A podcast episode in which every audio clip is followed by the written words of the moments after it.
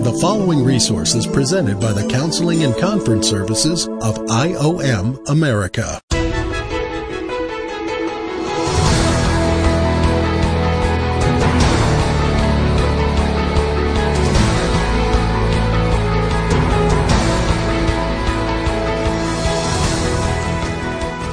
Welcome to Identity Matters Podcast.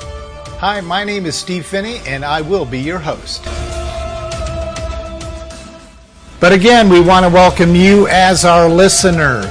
We have been uh, going through a mini series called True Grace to You. And that term is used so globally and spread so thin throughout the world that if you just say the term Christian, some even believe if they hear the name God stated, that people that are listening says, "Oh, they're a Christian. They're a believer." Really? What is the proof that they're a believer?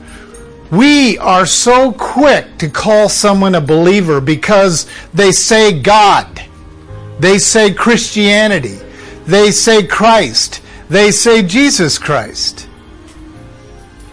If the truth of the indwelling life of Jesus Christ is the only thing that matters, in salvation for this earth. You would think that the enemy would design and structure the entire world system to neutralize that truth. Grace has become the exact same thing as the term Christianity. It does not mean life of Christ. Just as in the beginning, that the disciples assumed they were locked and loaded. And Jesus said, I must go so that it may come. And the upper room experience was them being exchanged, filled with the Holy Spirit. 7,000 people falling to their face, pleading for this exchange and getting it. You call a revival? That's a revival. But see, the enemy goes, This is just not going to happen. I am not going to let this happen generation after generation. So he built this religious system around Christianity so that people are running around talking about Christianity like it's some bowl of cereal. Do your devotions, pray, sit in your pew, whatever the requirements are of normal Christianity. If you do these things, you too can call yourself a Christian. Now, wake up, listeners. There are some of you listening right now that your mother and father are going to hell. And they call themselves Christians. And you're not doing anything about it. You are not double checking to make sure they have the indwelling life of Jesus Christ in them. That they have made the great exchange. That you don't want your children, your parents, your friends to go to hell because they call themselves Christians. Means nothing to Christ. The only thing that means something to Christ is that they're able to bear witness with a testimony of the moment that the great exchange happened in their life. I can guarantee you those 7,000 people, when they walked away from that upper room, had a moment that they could talk about. You see, but when we talk about Christianity like it's some pleasant story that we grew up with, it's fruitless. It's somehow camouflaging and making colorful a story that is going to usher you to the pit of hell. What's that worth? I'm serious. I am willing to talk to you about your moment of exchange. If you doubt it, if you question it, why live with that? There has to be a moment where you go through the eye of the cross. That's why he, Jesus Christ, called it a born again experience. So, those of you who are living your life saying that I grew into my faith, I grew into Christianity, you are the ones I'm talking to. Because you're going to stand before Jesus Christ someday. I don't care who you are, Mr. Pastor. We're all going to stand before Jesus Christ. Some of us will be true bridal members. And others are going to go, whoa, whoa, wait a minute here. I preach, teach, did miracles. You know the verse. And Jesus says, Be gone from me. I know you not. You see, that's a moment we should not want any fake Christian to experience. You need to know that you are truly exchanged. You must know this. And the reason why people don't share their faith is because they don't know for sure. You can't shut a man or woman up who knows the great exchange. You can't shut them up. Janie reminds me all the time of Jeremiah. We have this movie about his life, the scene of him being in that cage raised above all the people, and they couldn't shut him up. People must know. But the Lord has also made something very clear to me that no matter how clear you communicate it, no matter what video you put together, no matter what songs you put together, no matter what words that you write, the 90% are not going to get it. They're going to be bored stiff by you. But they will pay attention when they stand before judgment. And they will look back on those preachers and Sunday school teachers and parents and whoever was sharing the truth about grace. And they'll remember, I should have listened. Now I'm going to hell. You see, there's no repentance once your lungs collapse. Once you take your last breath, there is no repentance. I don't care what the New Agers say. I don't care what the Universalists say. There's no opportunity of an exchange once your body shuts down. Impossible. So, whatever the gateway is, time wise, for you listeners, if you have a hard heart, what I'm asking of you is to pray and ask God to break that hard heart. Turn that heart of stone into a heart of flesh. Grace can send you to hell if you do not understand what grace really is. Universal grace is sending people to hell by the droves. Before this church service is over, thousands of people are going to die somewhere in the world. And they're going to be put in a holding tank called Hades. Thousands. Whatever it is you do every day for a living, you better get it straight real soon that that is not why you're here. Yeah, get your bills paid. But open your mouth and tell people the truth. Never, ever assume someone is saved, exchanged, who's standing in front of you using Christ's terminology like it's something out of a vocabulary or a dictionary. Don't do it. Test the Spirit. Find out if they truly know the real Jesus. Find out if they know what real grace is. So I guarantee the majority of the denominations and churches out there are throwing grace around like it's clothing you wear. And it works. People don't feel guilty after you look at them and say, But you're covered with the grace of God. Really? Is God a liar?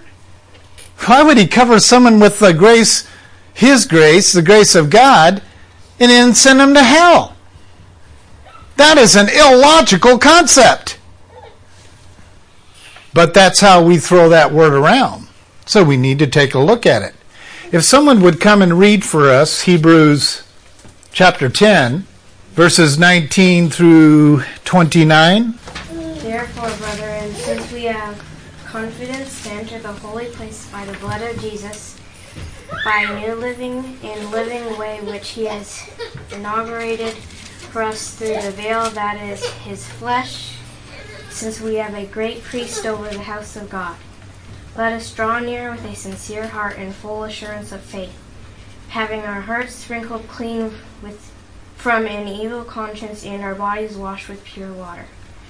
Let us hold fast to the confession of our hope without wavering, for he who has promised is faithful. Let us consider how to stimulate one another to love and good deeds, for not forsake our own assembly together, as is the one habit of some, but encouraging one another, and all the more as you see the day drawing near. For if we go on sinning wilfully after receiving the knowledge of truth, there no longer remains a sacrifice for sins, but a terrifying expectation of judgment and the fear of a fire which will consume the adversaries. And anyone who has set aside the law of Moses dies without mercy on the testimony of two or three witnesses. Thank you, Molly. May the Lord richly bless His word. Now, I'm going to bring out some of the highlights of this passage, but I want to point out one in particular. Someone share with us the phrase if anyone does something with the law of Moses, what does it say there again?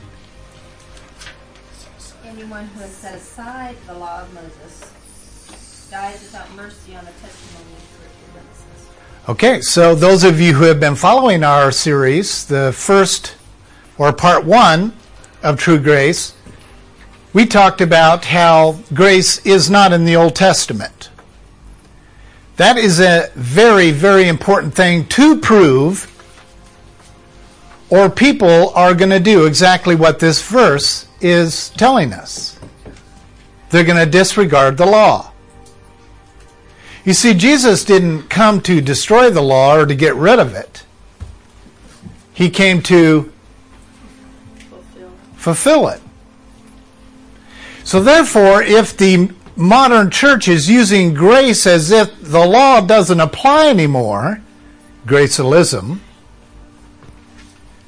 then what they're doing is disregarding the law of Moses that God invested a great deal of pain in through Moses and the people.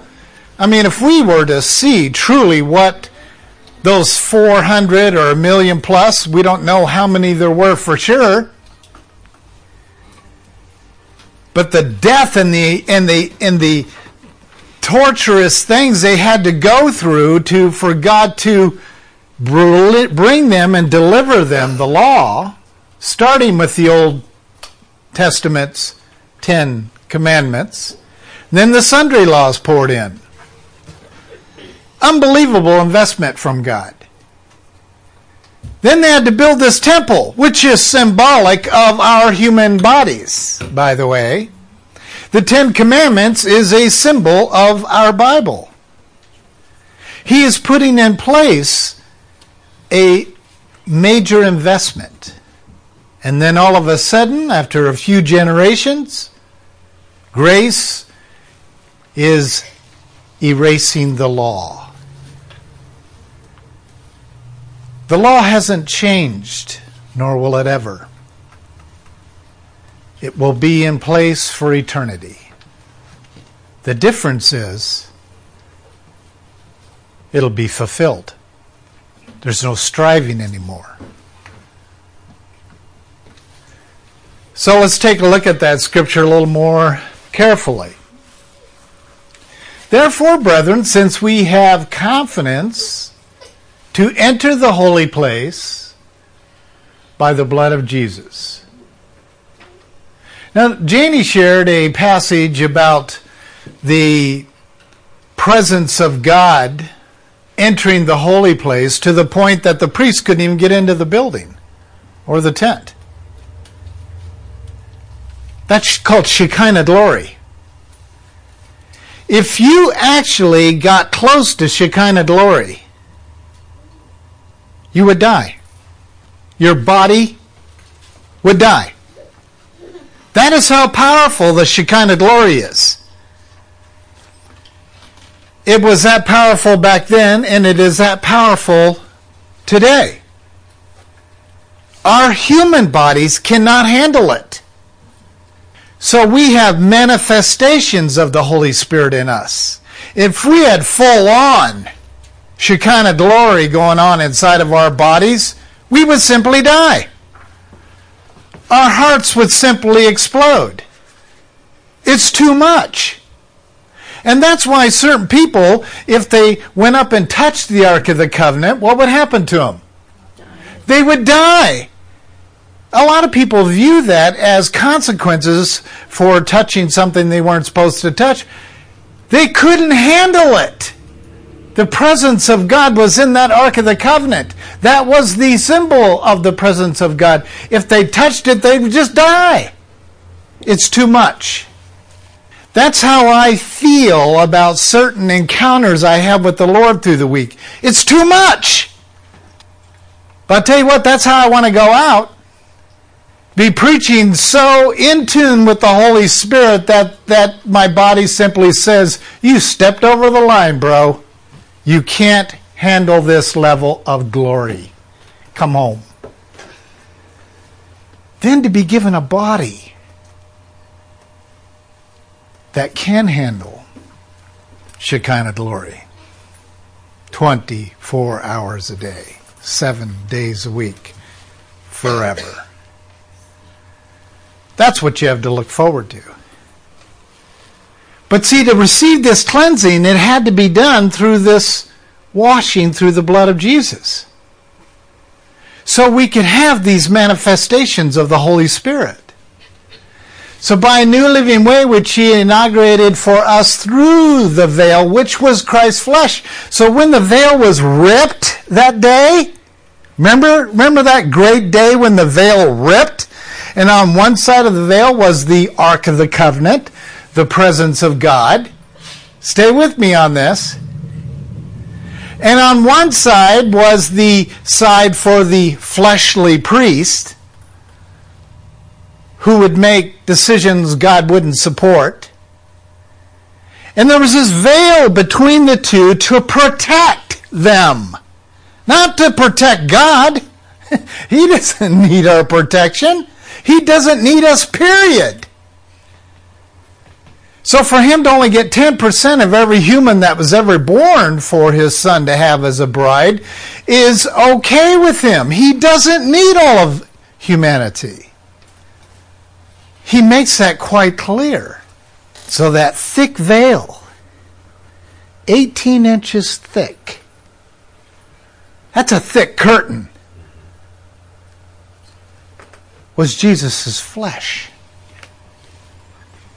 He was a protector, he was a guard for these people who thought they were religious and they thought they could have the benefits of the Holy of the Holies, and it was that veil that was to protect them from ever entering in. And upon Jesus' last breath, God took that veil and he ripped it. One symbolizing Jesus' flesh just got ripped. Two, there is nothing between us and the presence of God. Now it's up to us. I guess that leaves us with a question. Why aren't we living like that? Well, that's something worth talking about. We were made clean for a confession of hope Anyone who has set aside the law of Moses dies without mercy. It's, it, mercy and grace are clearly separated in the original writings. See, the law goes with mercy. Grace goes with indwelt living. And since we're not to set aside the law of Moses, mercy still applies to us, as well as grace, the very life of Christ. So then, regarded as unclean the blood of the covenant by which he was sanctified, and we are sanctified, and has insulted the Spirit of grace. The Spirit, the Holy Spirit living inside you, is grace. Grace imparted to us is done through the Spirit that indwelt us, so therefore we literally house the personhood of grace. That is critical for you and I to understand. It's not an action. It's not a coat that you put on. It's not a book that you write. So, what would be the ramifications if we simply view grace as an action versus grace as a life of Jesus Christ through the Holy Spirit? Some of you pray for more patience. Oh Lord, please, please give me patience. Now, you can add to the list after that. But, listeners, listen very carefully. If you ask the Lord for anything, anything that is a benefit of grace, the life of Christ, you do not understand the exchanged life. You do not understand true grace. If you're saying, Lord, give me patience for this person. Oh, Lord, give me love for this person. Oh, please, Lord, give me a spirit of, of forgiveness for this person. Oh, Lord, please give me. You are so selfish in your prayers. It isn't about you. It isn't about you being patient. It isn't about you being kind. Those are all a part of the life of Christ. You don't ask for something you already have, knowing the truth, but denying the power thereof it. It comes from idolatry. you see what I'm saying? When you are shouting out all these truths, but yet you're praying for patience, kindness, love, all the fruit of the Spirit like there's some kind of individual grapes that you can attain. The fruit of the Spirit is a character description of the life of the Holy Spirit. One cluster. You get one, you get them all. Now, I know I've probably insulted a few people because, honestly, if you evaluated your prayers and how selfish you request things about the specifics of stuff that God already gave you, it is a confession that you do not understand that life is singular. It is not broken up into categories and pieces. That you get as you grow in Christ. I'm more loving today than I've ever been before. I'm more forgiving today than I've ever been before. Oh man, I am more patient today than I've ever been before. Those are confessions. Christ is not a bag of candy. You, where you reach in and grab your favorite pieces and enjoy those favorite pieces as you go through life. It is a life. It's a single manifestation. It is when the Holy Spirit moves through you, it is one life. You will be patient because He is patient. So I'm challenging you. Quit praying on pieces of the life of Christ. If you want to confess something in your prayer time, just say, Lord, I am not choosing to allow you to be released through me to love on this person. That would be more honest. Lord, I'm walking after my flesh now. I want to judge this person. But I know that you don't want to judge them. You want to love them. Well, I can't love them. So I'm just praying that I get out of the way so you can be released to love them and forgive them through me. That's a mature prayer. Not praying pieces on yourself. Because that's so incredibly selfish. It isn't about you having a proper response to people. It's about releasing the life of Christ onto that person. That's true testimony of the Lord. So here's what we're going to end up with. The early Christ followers borrowed and transformed this term till it became characteristic of their full beliefs. So, resulting in a church that uses grace as a license based Christianity, which ignores the indwelt gateway, which is Christ in the believer. And that's our church today. Whenever you're talking to someone and you're using the term indwelt or Christ in you or the fullness of Christ in you or any, any way that you use to describe this, and they're looking at you and they may even say something to you like, well, I've never really thought of it that way before. Confession. Don't leave it there. Make sure they understand that it is the life of Christ in them. See, this is your opportunity of sharing the true gospel. It's not accepting that because to me, those confessions could be a strong possibility they're confessing, well, I'm not saved. And you're going to let that blow by? Not this boy. I listen very carefully to every action of a young person. Every word coming out of their mouth or not coming out of their mouth, or an old person. Same thing. And I'm watching very carefully. Well, it leaves the impression I question everything about people. I do!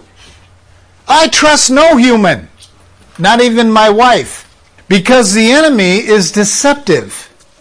The enemy is trying to take our minds and fill it with deception.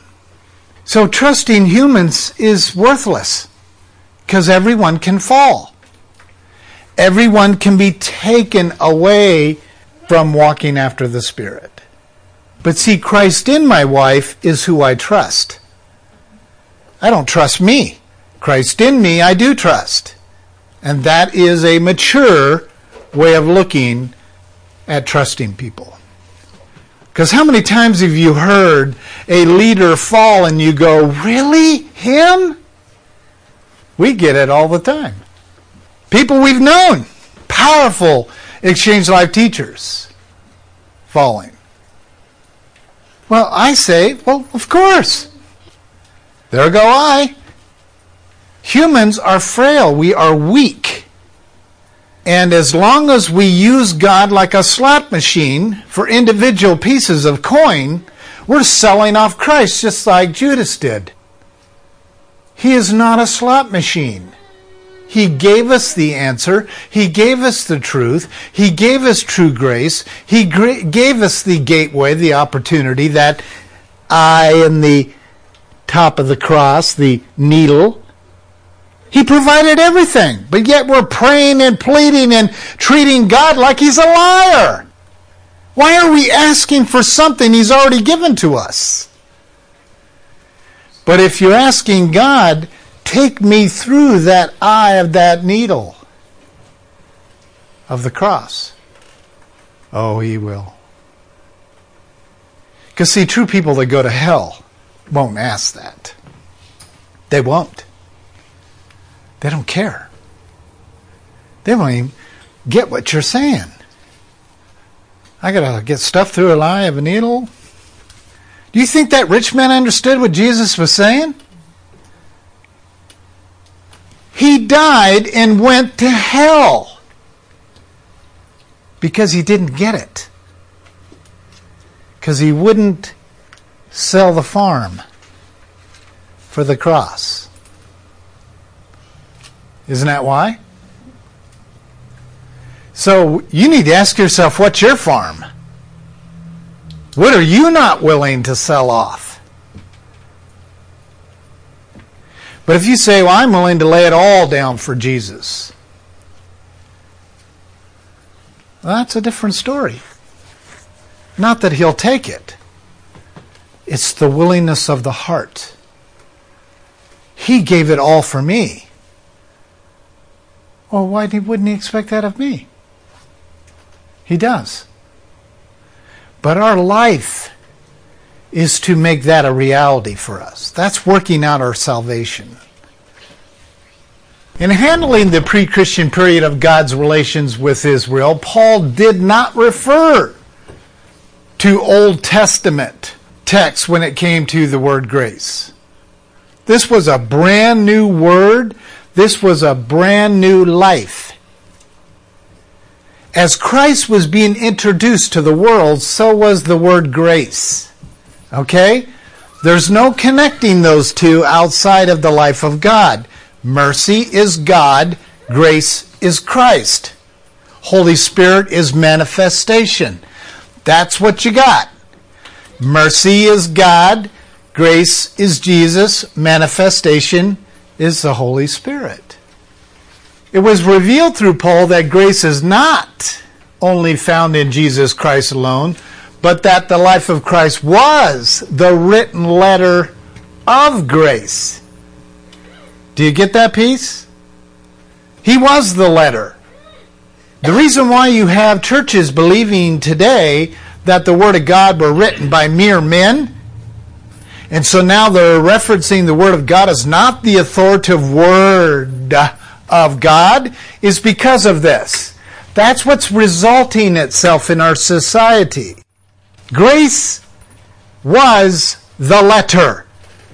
Christ's life was the letter written to us, handed through Paul to hand out to others.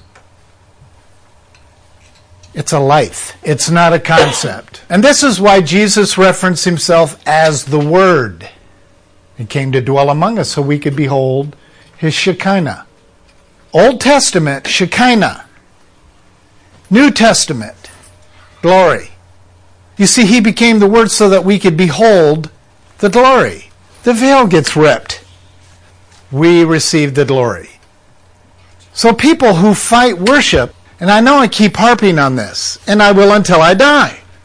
But people who fight worship are fighting that moment. They're so caught up in self fears and being inhibited and whatever.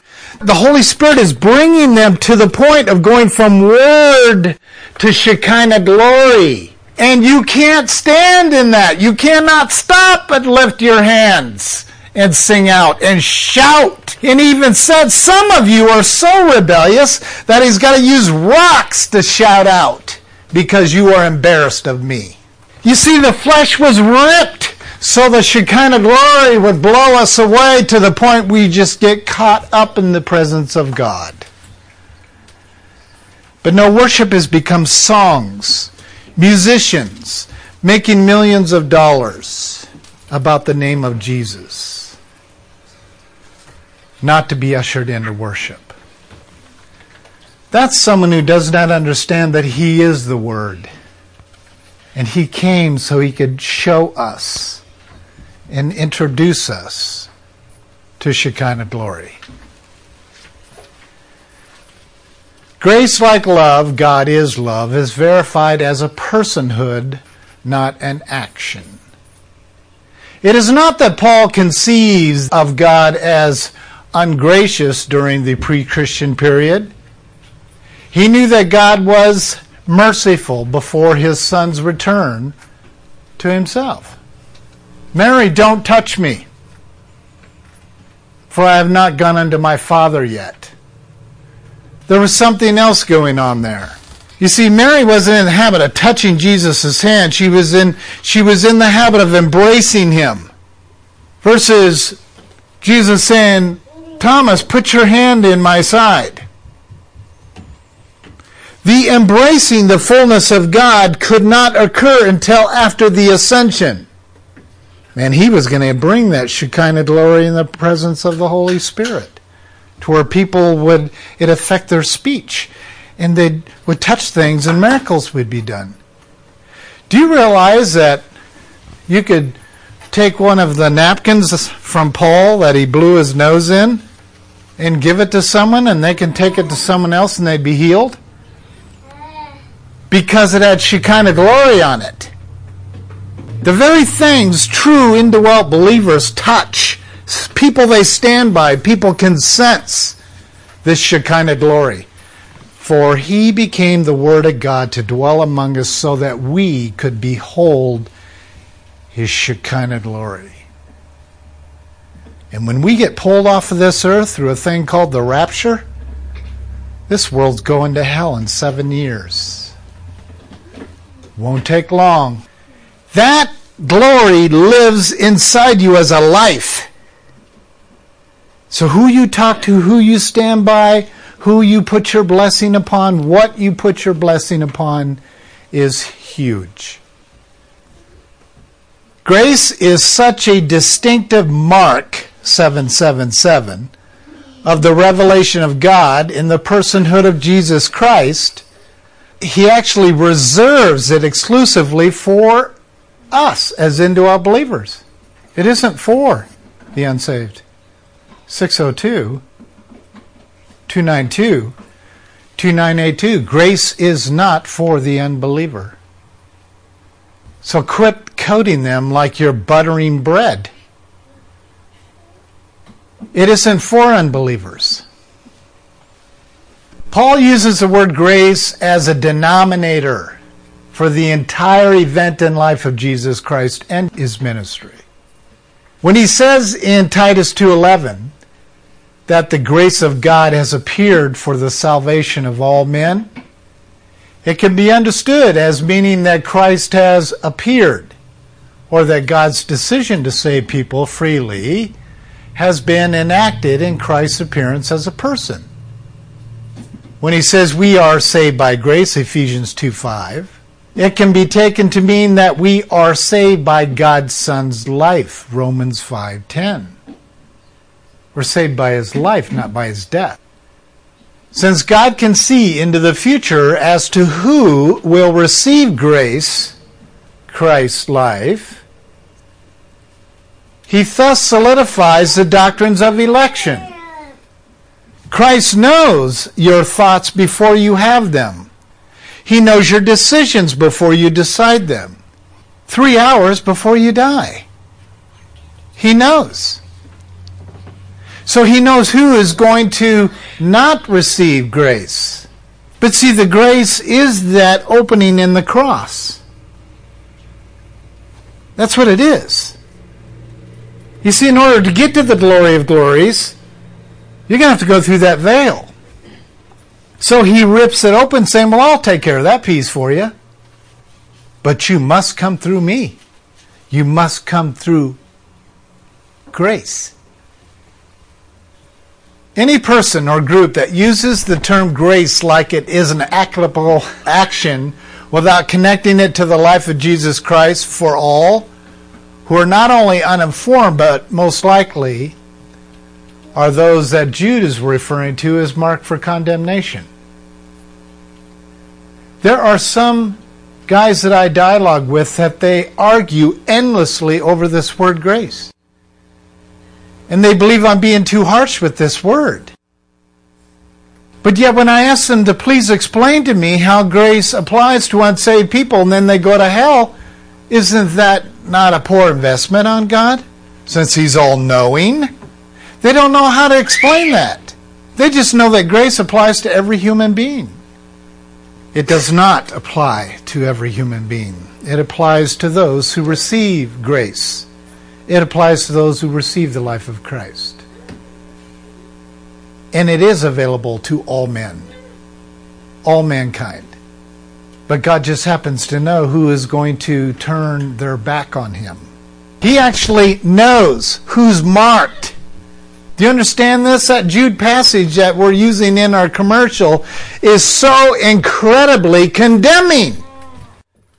They're marked for condemnation. They've been pre marked for condemnation. They're in the church. Those who enter the door and who are marked for condemnation are preaching a grace that is not of Jesus Christ. I have never heard that verse preached on in my entire life. I'm 60 years old and I've never heard Jude 1 4 preached on. Never. I've never read a reference in a book, and I've read many on the word grace. because it doesn't match the present definition of grace. Marked for condemnation and they're preaching grace? Those don't go together. Because grace is typically defined by most people as unmerited favor. They do go together, and I do understand them in my mind. I can preach it because I get it. So, you grace teachers, I would love to have more of a dialogue with you on this. How does this passage justify itself? The identification of grace in and with Jesus Christ exposes that the traditional and emergent definition of grace in Christian vocabularies are not only too general, but lead the masses away from receiving the life of Christ inwardly grace leading people away from Jesus Christ? Afraid so. This is why this group is labeled marked for condemnation. They are willing to argue about the word grace to the point of it sending someone to hell. I'd mark him for condemnation too. The Jude group keeps the masses busy with the acts of grace while ultimately leading them into their own mark of condemnation, which means you're going to hell. That's what it means. You're going to hell. You can't go past go or collect 200 bucks because you're preaching a grace that is misleading, literally moving the flock away from the gateway instead of receiving grace. The emergent church often defines grace as the undeserved favor of God.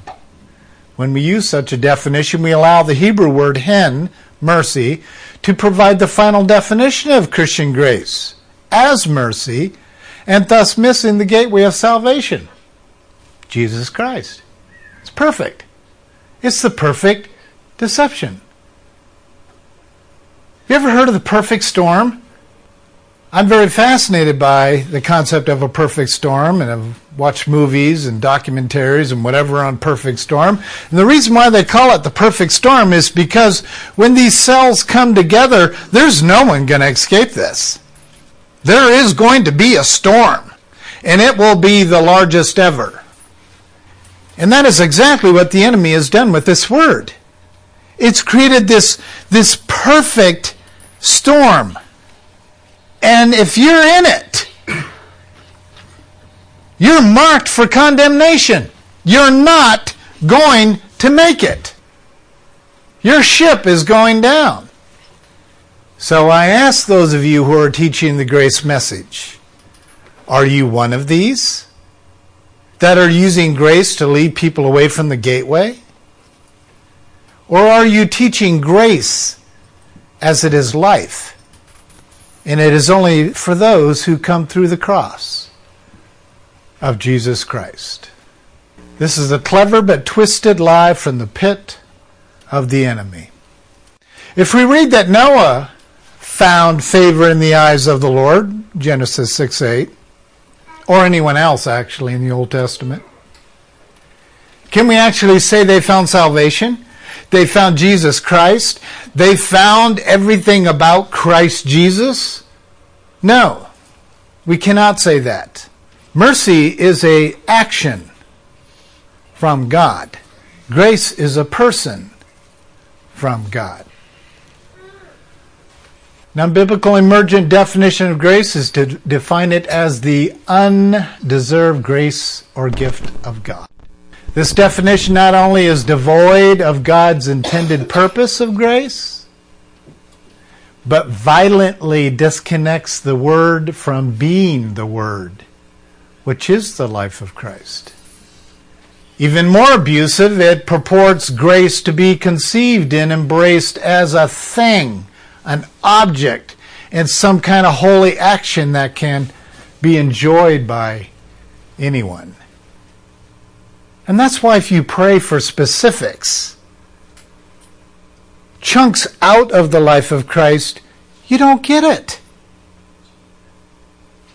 There's nothing wrong with you waking up one day and saying, Lord, please unleash your mercy through me, unleash your patience through me, unleash your kindness through me, unleash your love through me, unleash your whatever.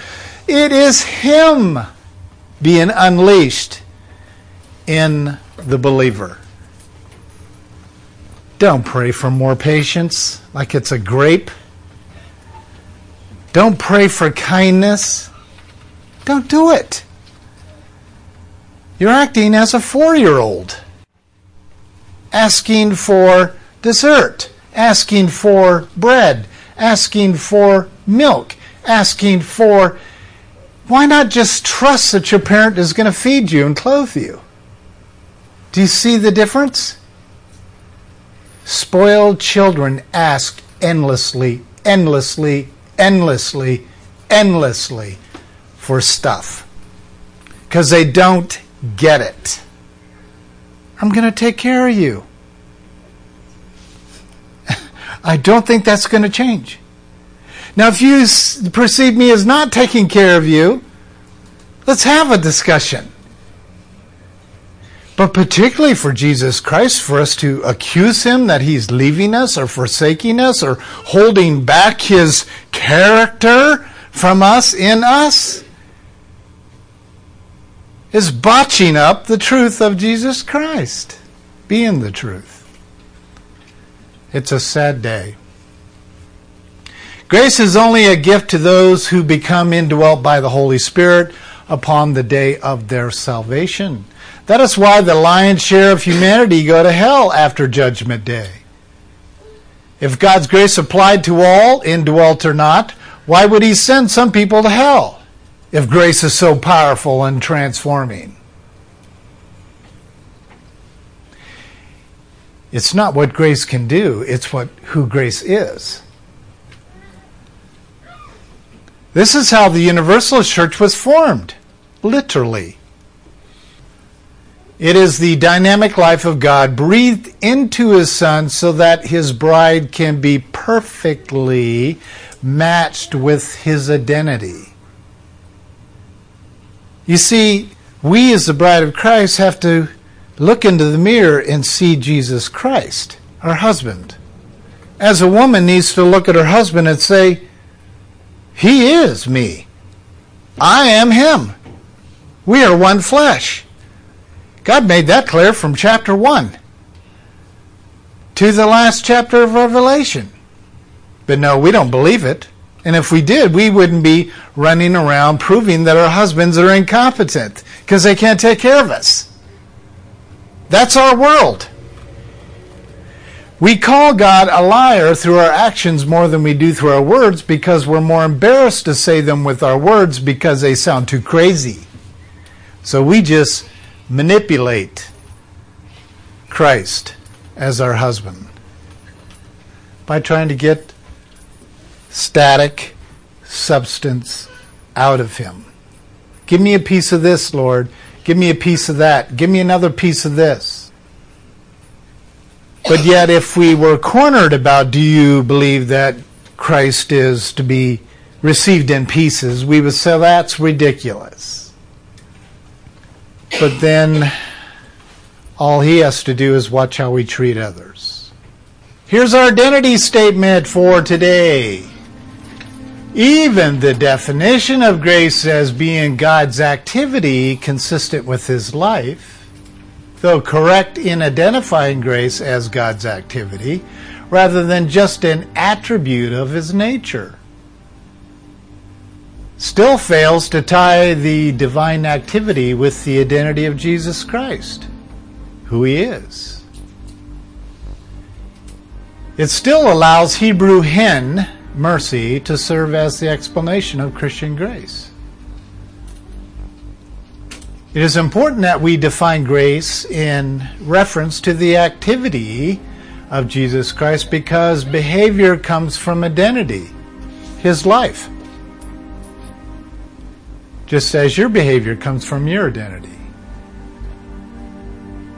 His life is redemptive, regenerative, full of sanctification because of the reality that He is grace. All attempts to define grace are, of course, hampered by the impossibility of explaining in human logic how God operates in and by Jesus Christ through the Spirit that is inside you. To understand true grace, one must be indwelt by it. Him. So, those of you theologians who do such a great job explaining this stuff to me, they're just words. But if you have the life of Christ in you, and you're explaining grace to me, you're explaining Christ in you. And that will change people's lives.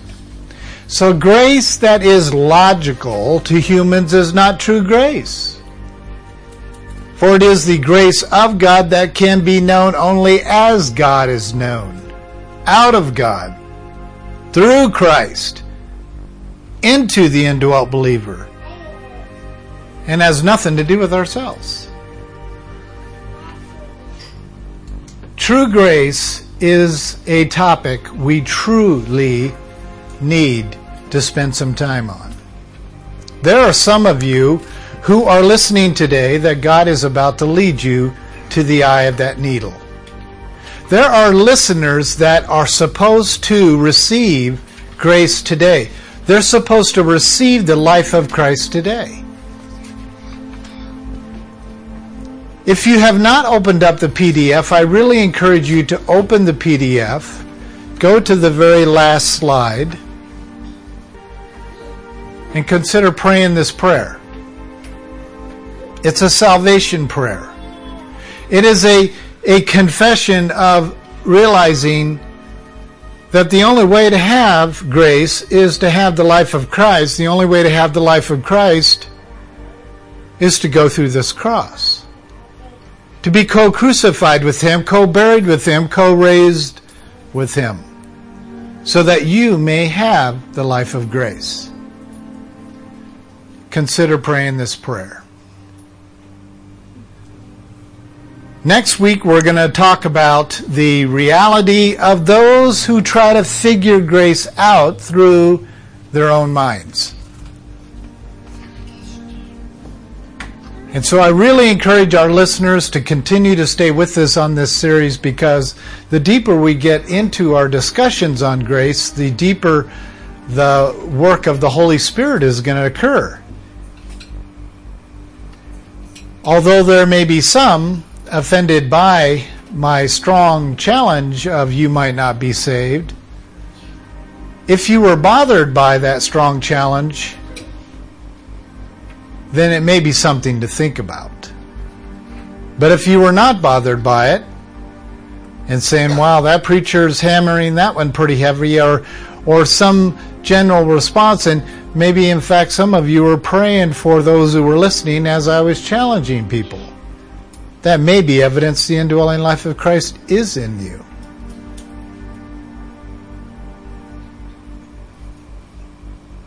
But if you were offended, you can contact me at 602 292 2982 because I would love to chat with you about why this is such a passionate topic for me of people understanding if they are truly indwelt by the life of grace of Jesus Christ.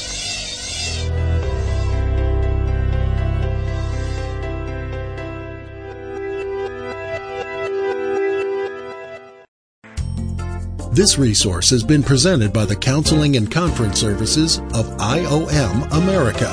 For more information about our ministries, visit us online at iomamerica.org. That's iomamerica.org.